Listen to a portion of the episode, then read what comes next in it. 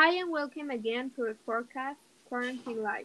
Little did you know that drama is part of the movies? Then movies are part of your life? Today we're here to talk about three thriller movies that not only are they scary, they are so exciting. The first movie is called Flatliners.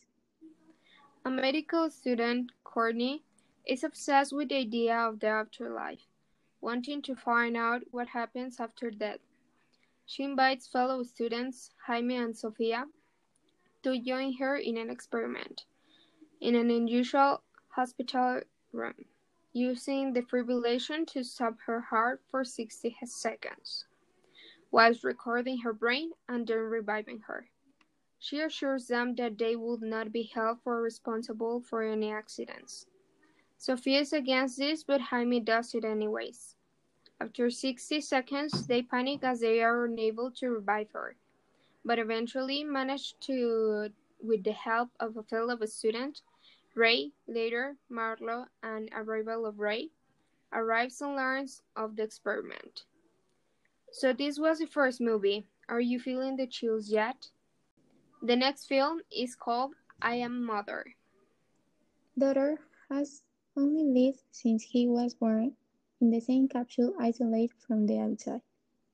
And the only contact she has had has been with mother, a technological advice android ready to raise a human child.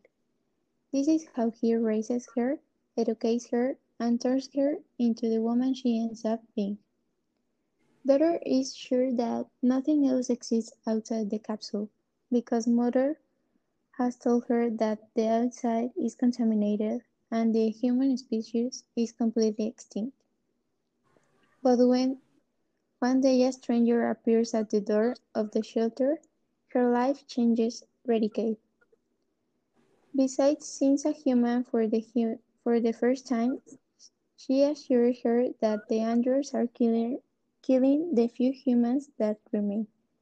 Then the daughter will debate whether to believe mother with whom he has grown up or the stranger someone much more similar to her than he has ever seen. This was the second movie. Rarely do you find a movie like this one. The last movie is The Devil at All Times. Set in rural southern Ohio and West Virginia, The Devil all the time follows a cast of compelling and bizarre characters from the end of the World War II to the 1960s. There's a William Russell, Torment veteran, Carnage in the South Pacific, who can't save his beautiful wife, Charlotte, from an agonizing death by cancer, no matter how much sacrificial blood he pours in his prayer love. There's a Carl and Sandy Henderson, a husband and wife team of serial killers who trail Americans' highways searching for suitable mothers to photograph and exterminate. There's a spider-handling preacher Roy and his crip and his crippled virtuoso guitar-playing sidekick, Theodore, running from the law. And caught in the middle of all this is Arvin Eugene Russell, Willard and Charlotte's orphanate son, who grows up to be a good but also violent man in his own right. So what do you think about these three scary films? Rarely do I find good thriller movies, so thank you. One of our comments says. Thank you for the comment, Betty. We know that you're going to love these ones. Well, see you on the next episode. Goodbye.